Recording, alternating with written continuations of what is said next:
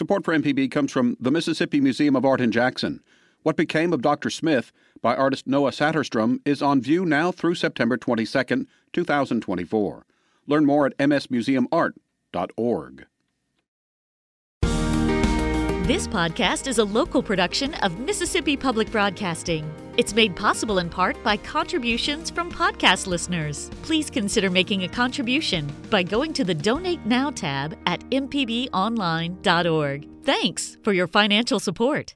Hi, thanks for tuning into the Arts Hour. I'm Larry Morrissey with the Mississippi Arts Commission. Each week, we bring you an in depth conversation with a different creative Mississippian. We talk to visual artists, writers, musicians, craftspeople, photographers, all kinds of folks, uh, and learn more about what they do. And so you've been listening over the past month, and we continue to celebrate the Governor's Arts Awards recipients for 2023. And we have one of them with us today, Keith Francis. He is receiving the Excellence in Visual Arts Awards for the Governor's Awards this year. Key, welcome. Thank you, Larry. It's a pleasure to be on the program with you. Well, this is a return engagement for Keith Francis. He was with us uh, actually just prior to the COVID outbreak. Uh, Director Emeritus Malcolm White and myself came up to Tupelo and interviewed a bunch of artists, including yourself. So this is a return, but we're you know, uh, the return is well warranted with your uh, uh, uh governor's awards re- that you're going to be receiving. So, congratulations on that. Thank you. I'm really pleased to receive the award. I feel like uh, the state has done a lot over a long period of time to support my work and to encourage me and to show my work. And, you know, this is a sort of a culmination of that acceptance and recognition on the part of the state. The Arts Commission has given me grants, and I've done a number of shows in the state and out of state, but a number of shows at museums in the state. Uh, and it, it's great to to just have people acknowledge that they think the work is an excellent quality item. Yeah, I'm so glad to hear that. It's it's great to hear that this is this kind of fits into kind of your pathways as you see it. Um, tell people about so you're a multimedia artist. You, you you're involved in a lot of different uh, art forms, but tell people who who are just hearing about you now uh, what you know. Kind of give us an overview of, of what you do as a, a creative person.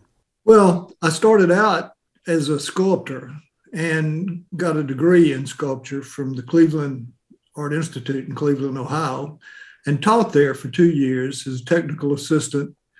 And then I moved back to Tupelo in 1970 and built a studio and worked in Tupelo as a sculptor from 70 to 96. Uh, during that period, my primary focus was sculpture works, uh, commission works, uh, large scale works for banks, large scale works for public sites, and smaller sculpture pieces that I showed in museums and galleries.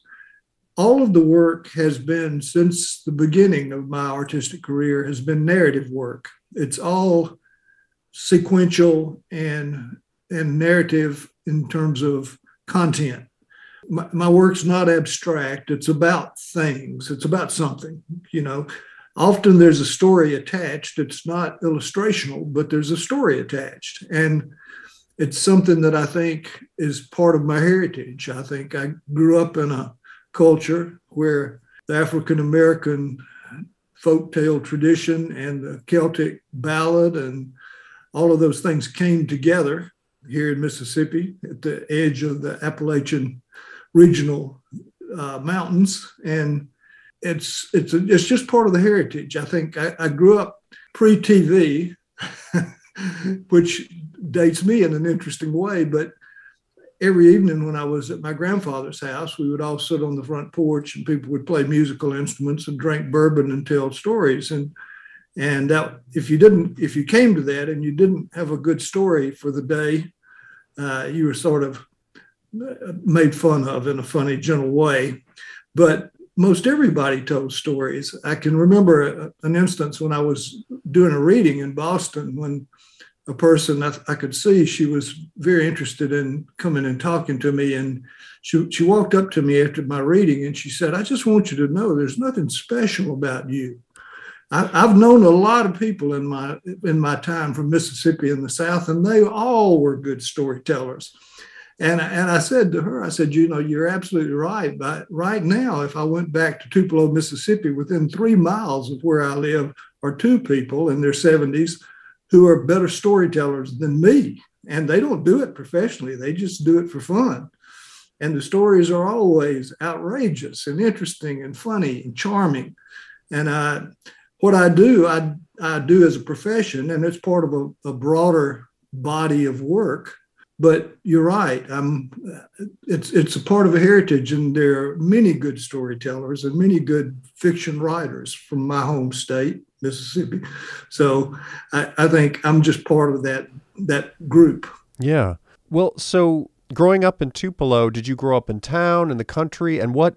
And talk about what influenced you to kind of become a creative person. Were there specific people in your family or community that kind of guided you that way, or, or influenced your thinking?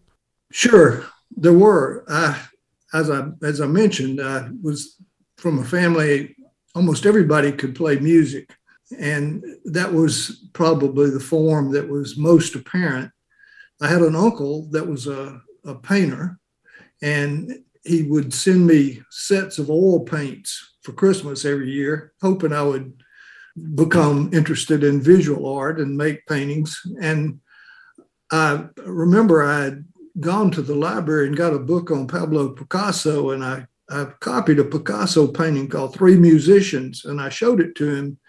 And that ended it for him. He would no longer send me any paints. He didn't want me to, to paint like Picasso. but but uh, I did have family that were interested in the arts and, and encouraged me in art. And I was an only child. So my, I had a a sister who died before I was born, and probably she was the biggest influence on my life because my family was always comparing me to what she might have been. But in in that whole series of events, there was, I think, an interest in in art, and if you're an only child, you have a lot of time on your on your own, and I was never bored. I always found something really interesting to do, and often it occurred it, it occurred at a time in in my life when I was old enough to to whittle and to draw and to do things that uh, involved visual art in my hands and and the making of objects. And my grandfather was very good with wood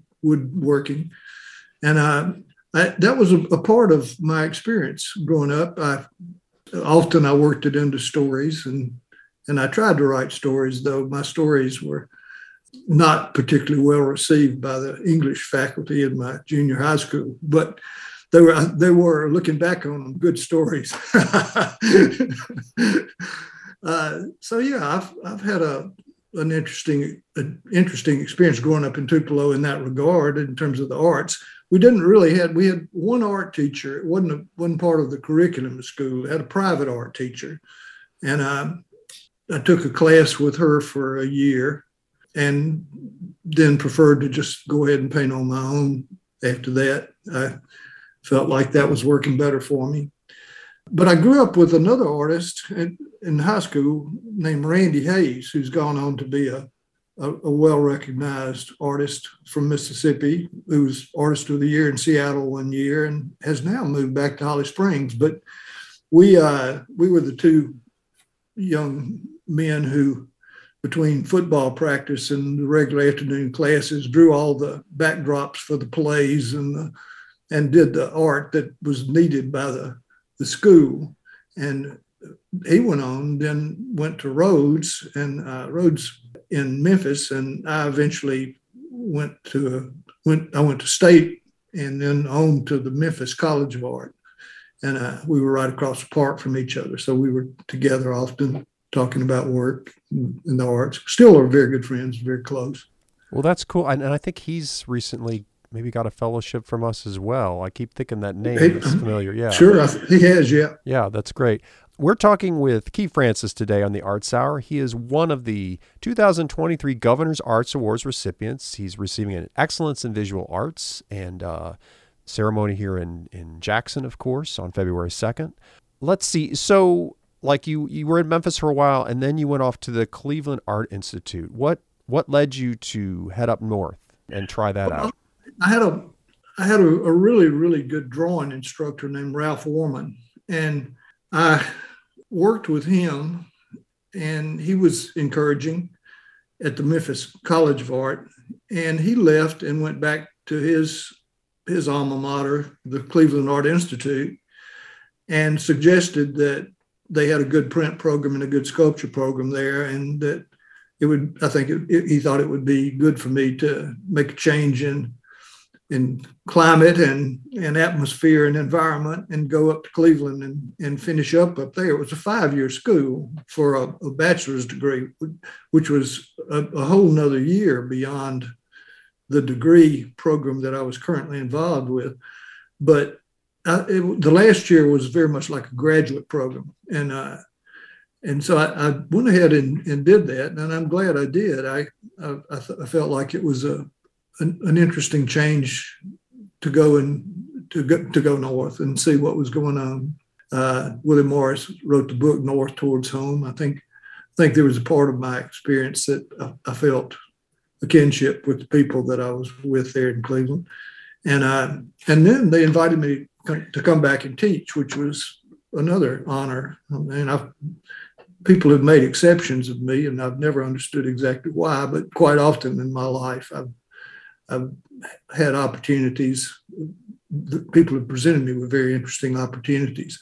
So when I went to Cleveland, I, I taught in the taught the, uh, high school classes on Saturday, and and they saw ways to get me some resources to to live and work there, and then finally hired me back to to teach and offered me a professorship if I wanted to to stay there. But that was by that time I'd already decided to move back to Mississippi and had built a 30 by 50 steel building in Tupelo to move back. And so their offer came just about three months too late. I, I was already sort of set on my plan to come back to Mississippi. And then from 70 to 96, I made a living just on the work and showing nationally and internationally.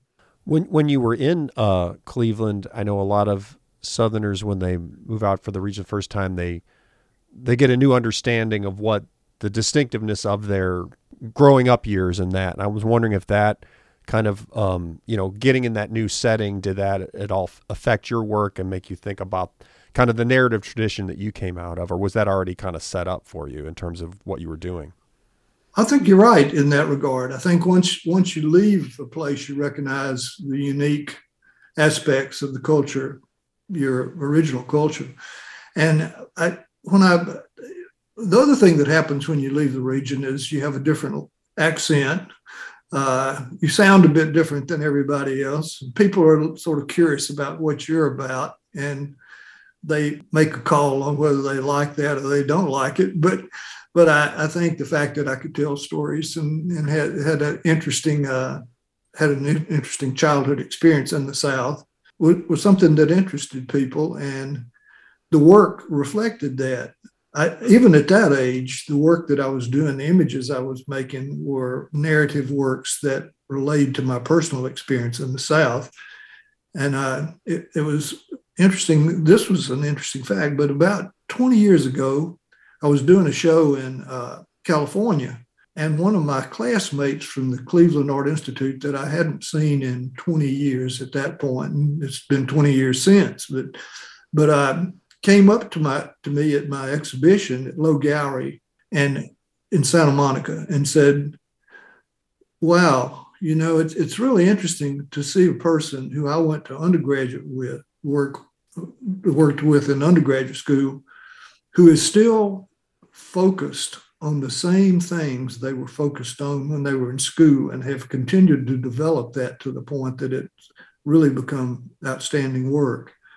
And I, thought that was quite a compliment. And, and I thought it was an it was an interesting thing too, because I think he was the maybe one of the first people. Uh, we were good friends. He was one of the first people that probably recognized that there was there was a an honesty to the to the statement I was trying to make, and uh, and it did it was reflective of a of an environment that was unique and the work warranted some consideration. And I think he was pleased to find that it was something that I continued to develop. And the interesting part is that it, when he saw it, it was printmaking and drawing and some sculpture pieces.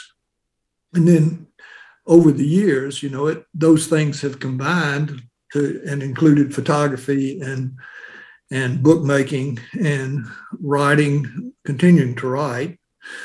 And I, I just posted on on uh, Facebook a, a movie, a MP4 movie of one of my books called, called Plague Time Cosmetology, which is which is a great title, but it was about a COVID experience.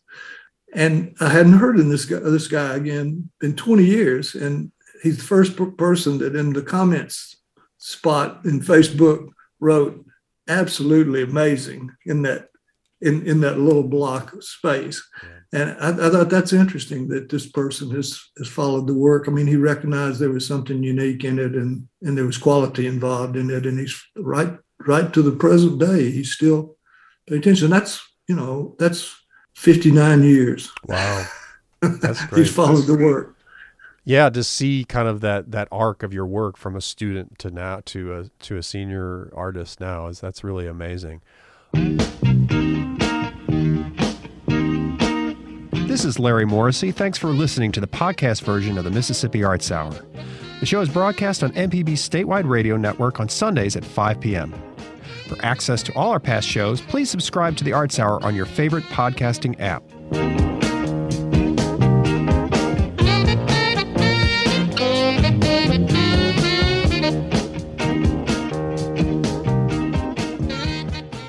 Join us each week for Everyday Tech on MPB Think Radio. We have an IT expert, a computer repair ace, and we troubleshoot your problems on the phones as well. Everyday Tech, Wednesdays at 10 on MPB Think Radio. Download the podcast now or listen on YouTube on the MPB Think Radio channel. This is an MPB Think Radio podcast. We're back on the Arts Hour. I'm Larry Morrissey, and our guest today is Keith Francis.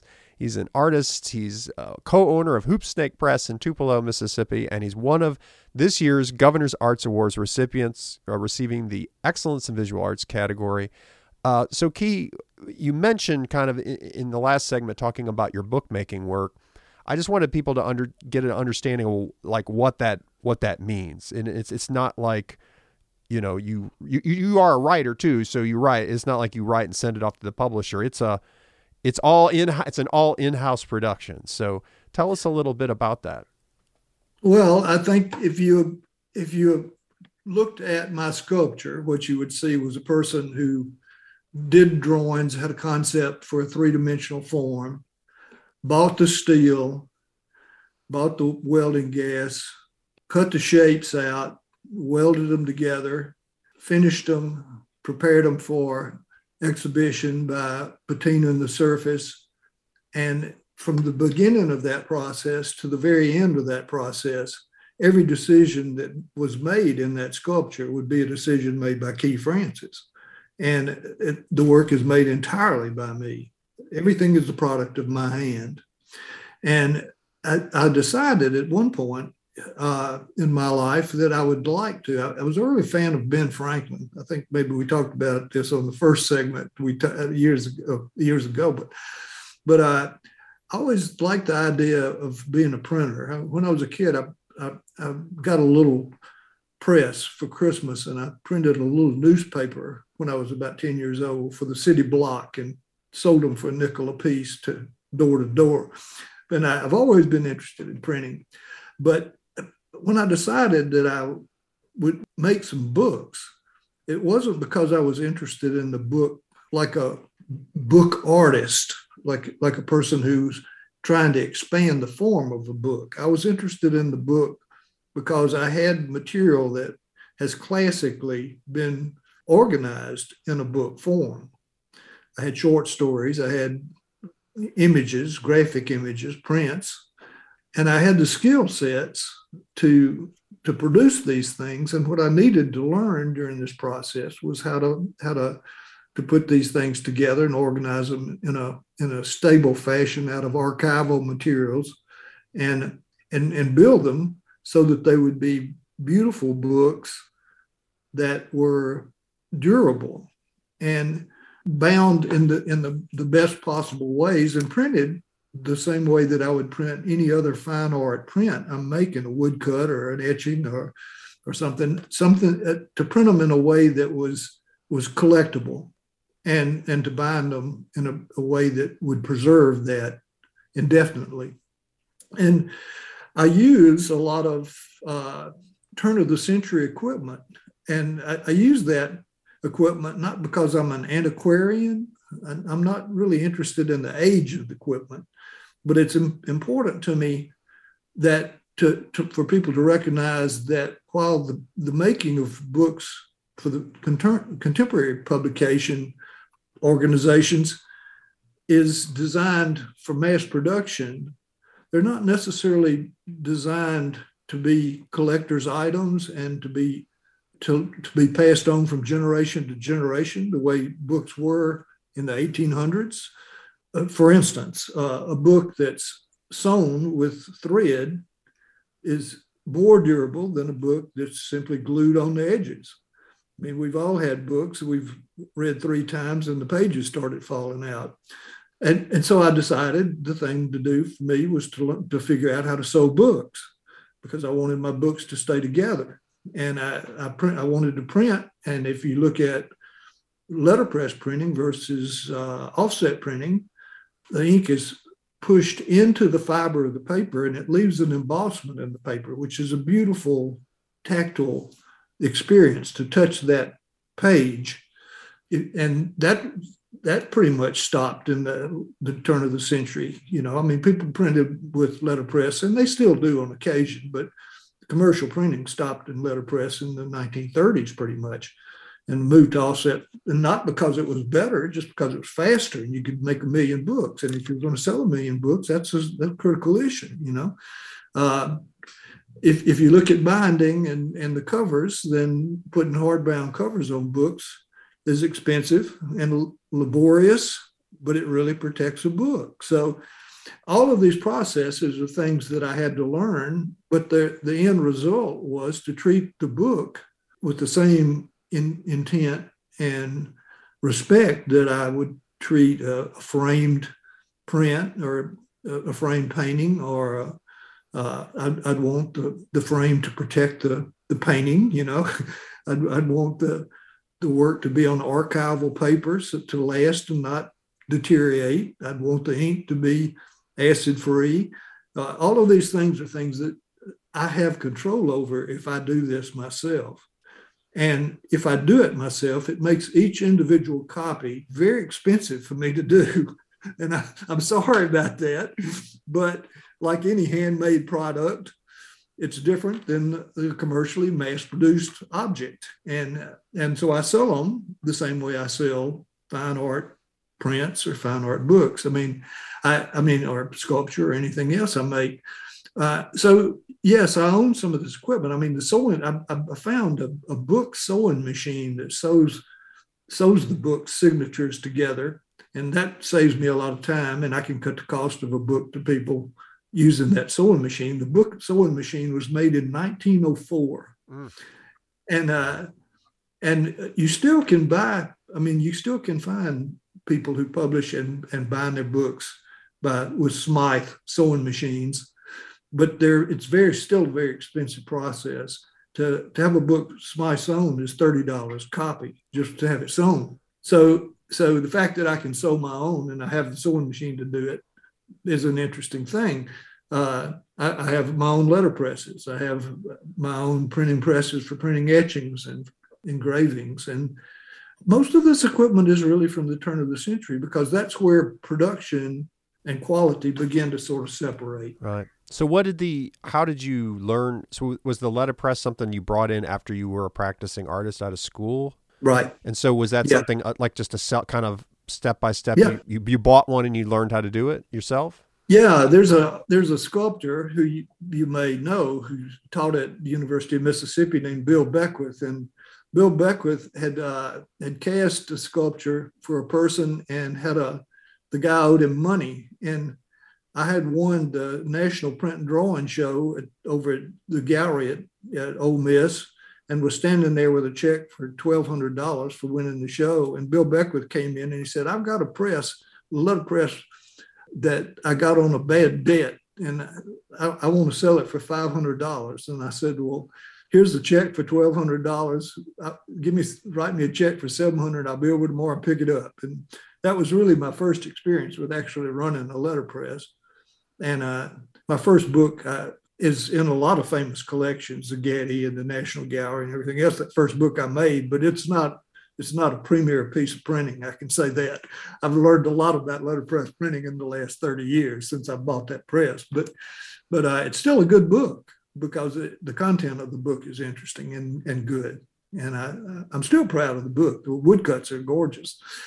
The letterpress printing is a, a little, I, I kept the paper was dry and I didn't know if you moistened paper, the ink would go into the fibers better. And I printed it on dry paper and I kept thinking I need to add more ink to make the, to make it better. I had to throw away a lot of pages because oh. ink smeared on them.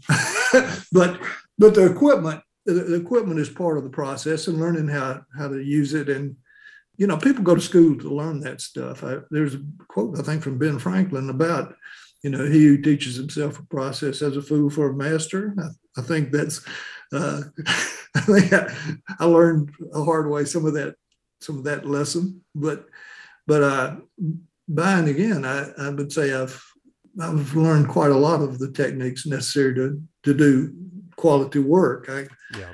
And I, I, say that not just based on my opinion, but curators don't shell out money for books and collections unless they're quality quality products. And and I have a lot of works in collections, so yeah.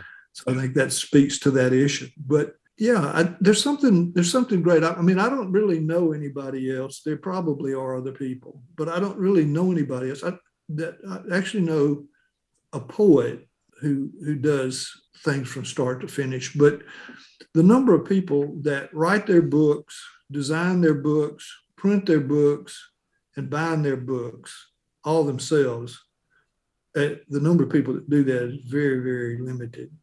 Most often you, you have a printer who might be also a visual artist and he'll find a writer whose work he would like to publish and illustrate and then he'll they'll, they'll collaborate on a project. And i do that sometime. If i find a writer i really like i publish with them.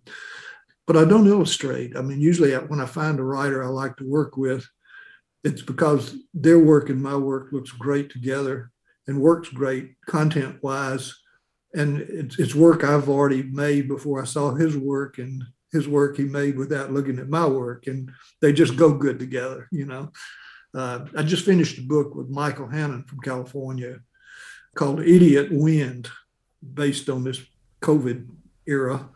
Yeah. And uh, wasn't that a Bob and, Dylan song too? "Idiot Wind."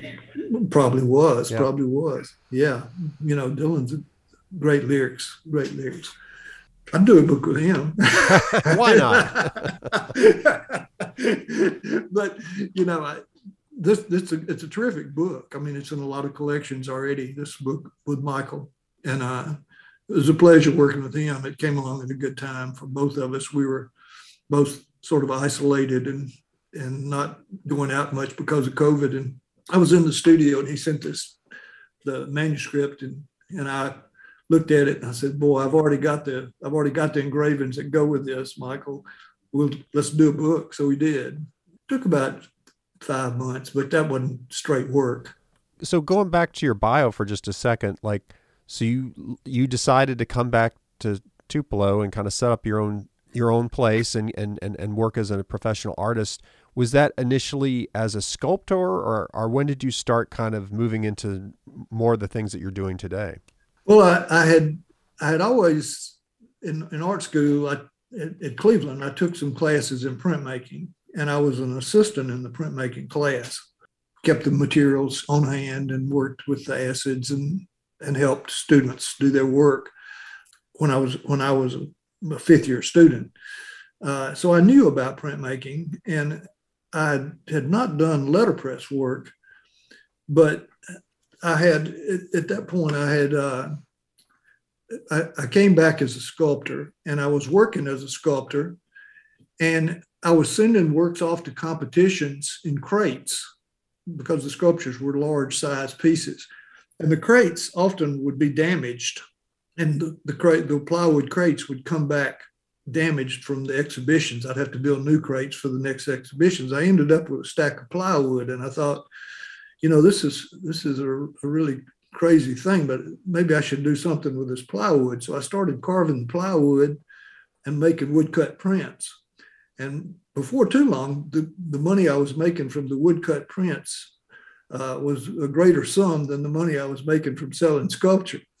And I could, because I was doing multiples and I could have, have work in more galleries. And so, so the prints quickly took a life of their own, took on a life of their own, but I wasn't combining text with them in any way. But the printmaking is, was a part of it really from probably 1975 or or 76 on. I, I started Hoop Snake Press about that time and printed a few other artists at, at my press. I had had printing presses at that point. I had uh, etching presses.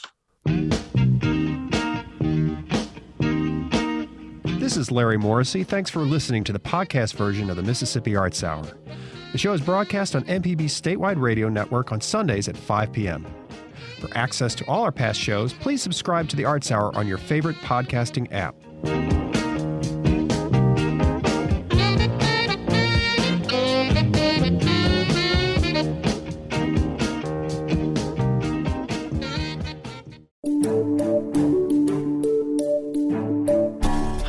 I'm Dr. Jimmy Stewart, Professor of Internal Medicine and Pediatrics at the University of Mississippi Medical Center.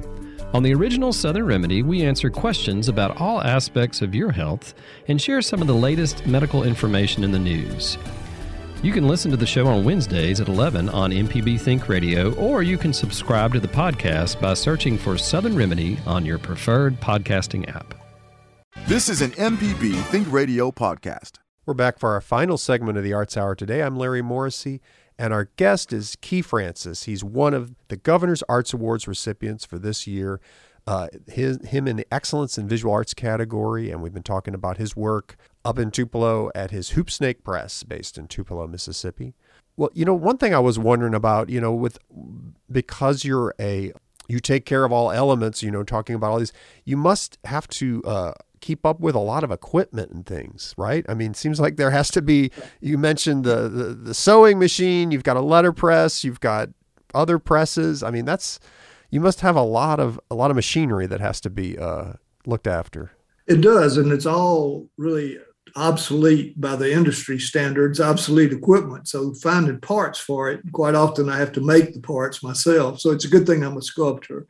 And I, as I mentioned, I think at some point I started out in aerospace engineering at Mississippi State uh, University, wanting to to do engineering. My grandfather was an engineer, and so having that background and his teaching me at an early age to use tools was has been a, a fortunate uh, part of the whole process because often I the equipment that I get a hold of is needs repair, hadn't been used for 20 years or something, and sitting in a storeroom somewhere. But, but yes, it's a, that's a part of it. You know, it's a, is maintaining the equipment, and it's gotten harder and harder to do with technology. You know, I uh, my friends who teach graphic design, and when they're when the computer systems go down, there's a limit to how far you can go with with fixing those yourself. I mean, you, the parts are all sealed in plastic, and you can't go inside them, even if you know this, where the switch is wrong and what's happening.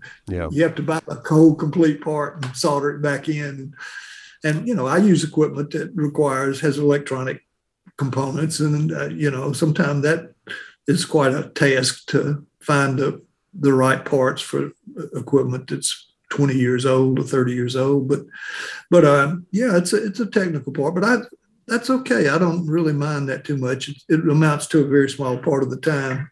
Tell maybe you could talk a little bit about kind of like the process from con, kind of conceptualization. Since there's so many moving parts to specifically a book project, you've got the text, you've got the artwork, the the the physical, you know, kind of assembly, the letterpress work. How do you go from I? could you maybe either pick a recent project or one that you're working on now or whatever to kind of give us kind of a rundown of how that how it germinates and how you work it through the whole process? Well, it's a really slow process. It's for it's. Uh, I think it's one of the things that I love about being absolutely in charge of my own project from beginning to end, and not to, not to be in at, at mercy of editors that I would argue with or people who are not working printing the way I want it printed or whatever. I you know, I, have worked on collaborative projects, and I've said I said this on last year's uh, panel about books at the book festival that you know that, a current book project is a project where the writer is not happy with the illustrator because the writer spends quite a lot of time trying to make a, a visual image out of words. And when they accomplish that they don't want the illustrator to come and and to use the to, to build an image out of the illustrator's head of the same term of the book, and other because then the book is doesn't allow each person to have their own conception of what that image might look like. They are stuck then with the image of the illustrator. The illustrator is put on the image, and with that in mind, I think the the illustrator is never happy with the designer because the illustrator's images don't go where they he wants to see them in the book next to the text and the and the, the printer is not happy with the designer because the, designer wants to use a typeface that doesn't work well on that paper that that the, that the, the artist wants to use and and then the binder feels left out in the whole process because he hadn't had that much to, to say about what the binding should be and what how the pages should be put together should they be fold outs or should there be pages that disassemble or something like that. So it, it's a whole bunch of people working together. And they, I mean, great works have been done with this. I'm not saying that, but it, but it's a very complex process. Whereas in my my situation is uh, is one where sometimes I make an image and then I'll write a story about it, and the image comes first and then the story next. Or sometimes I'll write a story and I'll have some images that go with that story, subconsciously having done them before. And I'll start printing them and I'll decide at some way, part way through to, to, uh, to make a change in the type of paper I want to use. And I'll throw away all those pages and start back again with the paper I think will work better with the image and the type. And, uh, and at no point do I have to consider whether this $30 book is going to make a $5 profit or not. It's, it, it never comes into my mind. I, I just want to do exactly the best thing I can do. And I don't have to argue with anybody about it, right? So in that sense, I think that it's a, it's a, it's a process that has a lot of give and take as, as opposed to a, a project that might have a timeline on it by a publisher that, you know, you're paying somebody, somebody a, a fee for printing the, the, book and all the print the book's got to be printed in so many days and and uh, you know if like if i if i start start in on a on a text and i have an image and the image would indicate uh, i make i make an image and the image would indicate that there needs to be another page in the story that that integrates that image into the story i just write another page in the story whereas you know that that's all part of it. the whole thing is just one big ball of wax moving together and the binding in the same same way. It comes time to bind it, and I, maybe the first six or eight books that I do, and I'm, sometimes I only do an edition of 50 books. I mean, this is what we're talking about, right? 150 maybe be tops, but you know, the first five or six books might be each of them bound differently as I kind of explore and look look at what I think what bindings work with it. I don't let them leave the shop if I don't think they're they have their own unique characteristic. But then finally, I'll settle on one that I do the final 35 or 40 books the same, you know. Uh, but they're each individual objects that I make, even if they are mass produced in, a, in an interesting kind of way. You're listening to the Arts Hour. Our guest today is Ke Francis. He's one of the Governor's Arts Awards recipients for 2023 in the Excellence in Visual Arts category. So, Ke, um, thinking about just like stuff that you've got going on this spring or later this year, or is there anything that kind of in terms of projects you'd want people to know about, things that are upcoming or things that you'd, you'd want to get the word out about now? Yeah, there are. I, there are things that I think I should mention. Uh, currently, there's an exhibition of the works that have been purchased for the permanent collection by the Montgomery Museum of Fine Art in Montgomery, Alabama, over a period of 30 years across three different directors. They thought the work, they looked at the work in, in the, sort of the early 80s and decided that they were going to start collecting my work. And over the years, they bought uh, quite a lot of work of mine for their permanent collection. And I, I, had just finished a show at the Brooks Museum, a four month show of 20 books, 20 books published by Hoop Snake Press. And I wrote the Montgomery Museum and an email and said, look, you know, I'm taking this show down. It's a easily shipped exhibition, 20 books you can fit in, in a box. Uh, and if you'd like to have this show, since you've been interested in my work for 30 years, you, would like to have this show, I'd be happy to send it down to you and maybe come and do a reading or something. And uh, they said, great, do it. But what we want to do is put up a room of your the works we have of yours from the permanent collection. And then we want to put half of the books from the Brooks show in a in a special book room with cases and and show the books and the work we have from the permanent collection. And uh, so that that show runs really through the end of February, uh, and is up right now. I'm going over on the 20th to do a do a talk to the, the donors of the museum about the work. And of course, there's the event at the you mentioned February 2nd at the at the Capitol, which is uh, we'll have the presentation of this governor's award. I'm excited about that. Marcy Fisher at Fisher Gallery wants to, to have some sort of little gathering to go along with that, maybe show some new works of mine. I've, I've finished since uh, since the beginning of COVID. I finished five new books, and they're some of them related to the to what's gone on during COVID, and some of them are separate, and entirely fictional books. And one book called Idiot Wind with the poet Michael Hannon uh, based on events of the past three years.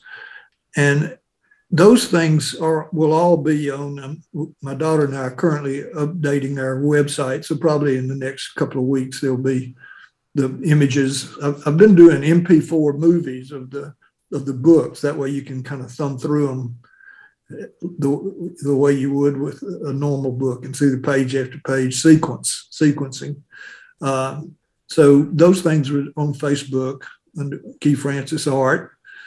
Later on in October, I'm going to work at in the University of Louisiana in Lafayette uh, with Brian Kelly in the, the print shop there to to work in his print shop and work with the students to make an edition of prints. And I'm looking forward to that. That's always a lot of fun. I usually have a, a pretty set idea in mind when I go to one of these workshops and and uh, carve the blocks down there, and then we'll print them one at a time. Last time I was there, I think it was a seven block print. Took ran seven different colors, but uh, the students print them, and they and then I I hang, hang around and talk to them about what it's like to be an artist while they while they're printing. And it's always a fun event, you know. We we always have a good time. The students and the faculty and the visiting artists are always fun. it's a fun job to do. Yeah. So and and and working with I mean you've you've had a, a history of teaching. Is that something that you still try to fit in a little bit here and there, kind of in those situations, or? Well, you know, I, I the reason I like I, I went to different schools I went to, and I went to five before it was over uh, to get a, a undergraduate degree.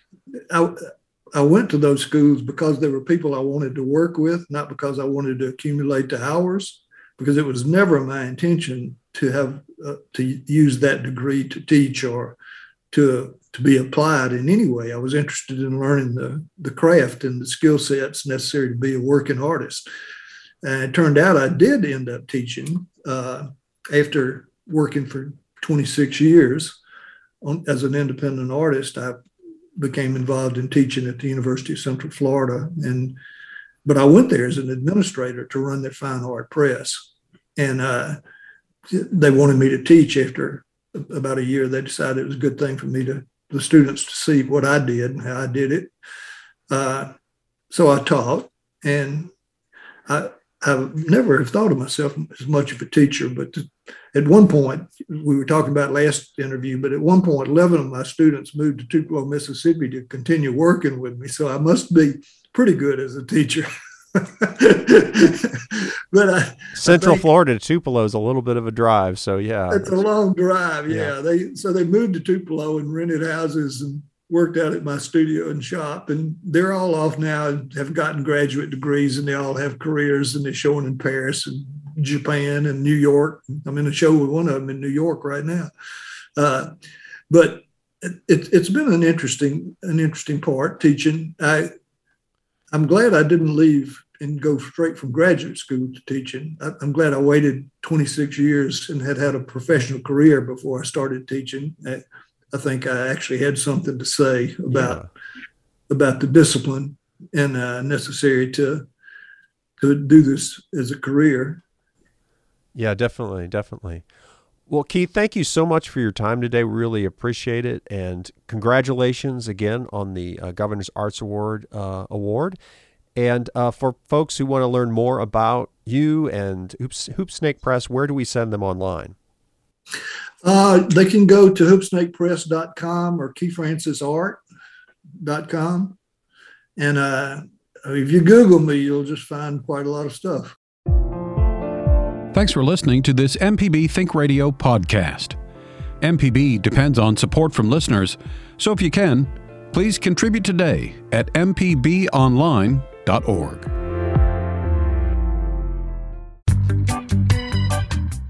is Chalkboard Chat? It's an MPB education podcast. It's a variety show providing information and resources for teachers, students, parents, guardians, and everyday people on various topics. It's learning something new with every publication.